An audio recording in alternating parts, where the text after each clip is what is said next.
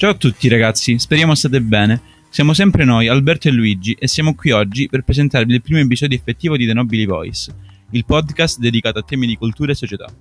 Oggi insieme a noi ci sarà Angelo Badolato, frequentante il quinto linguistico del nostro istituto. Presenterà delle considerazioni personali riguardo la storia di Ian Curtis, icona dei Joy Division. Non perdiamoci in altre chiacchiere e lasciamo la parola ad Angelo.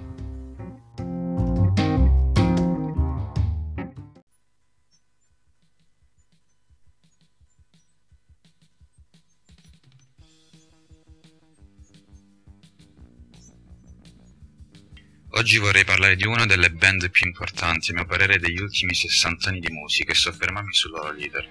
Siamo a Saltford, contea della Grande Manchester, fine anni 70. Il punk ha una profonda influenza ideologica ed estetica nei giovani di tutto il mondo. Un genere che non si differenzia solo per indicare un'inclinazione musicale, ma anche una radicale forma di anticonformismo sociale. Tornando in quella piccola cittadina inglese a spingere la svolta della carriera musicale del gruppo sarà proprio un live dei Sex Pistols. Gli esponenti spicca la figura del cantante Ian Curtis, appassionato di musica e storia sin da ragazzino influenzato da artisti come David Bowie, Iggy Pop e Velvet Underground.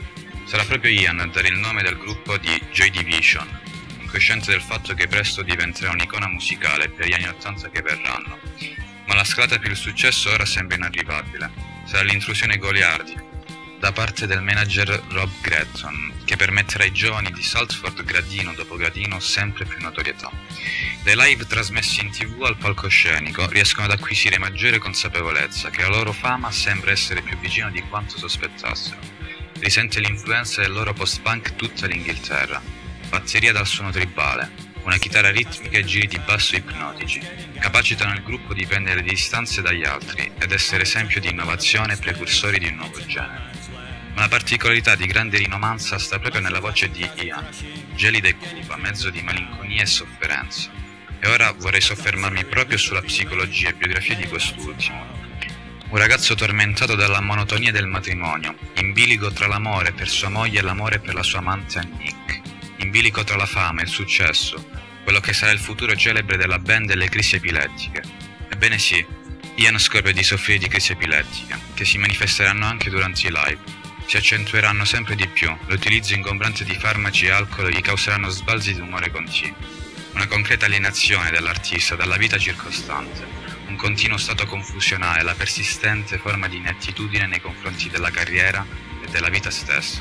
Sprofonderà in una depressione sempre più acuta e la sfacciataggine di chi sta vicino, di chi non riesce a capire il suo continuo tormento, premurosi solo di interessi e successo, non fanno altro che contemplarlo di altro sconforto.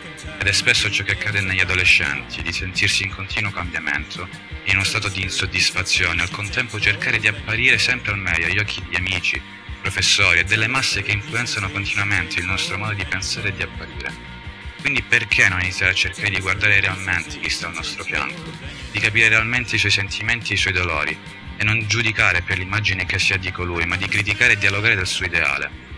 Ian purtroppo troverà conforto solamente nel suicidio, Dopo una discussione con la moglie che andrà via di casa, metterà un vinile del disco di esordio di Iggy Pop, Idiot, e poche ore prima che facesse giorno si toglierà la vita a soli 23 anni, impiccandosi nella rastrelliera di casa, la notte prima che i Joy Division partiranno per il loro prim tour negli Stati Uniti. Con il loro capolavoro, Known Pleasures, sicuramente una pietra miliare del post-punk, specchio dell'animo tormentato del cantante, un album ricco di sofferenza e malinconico, dai suoni tetri e grigi, e sulla lapide verrà inciso il nome di uno dei pezzi più famosi della band, Love Will Tear Us Apart, ovvero l'amore ci farà pezzi.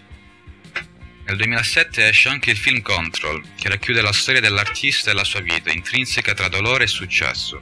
Un lungometraggio in VH con una grande interpretazione di Sam Riley nei panni di Ian.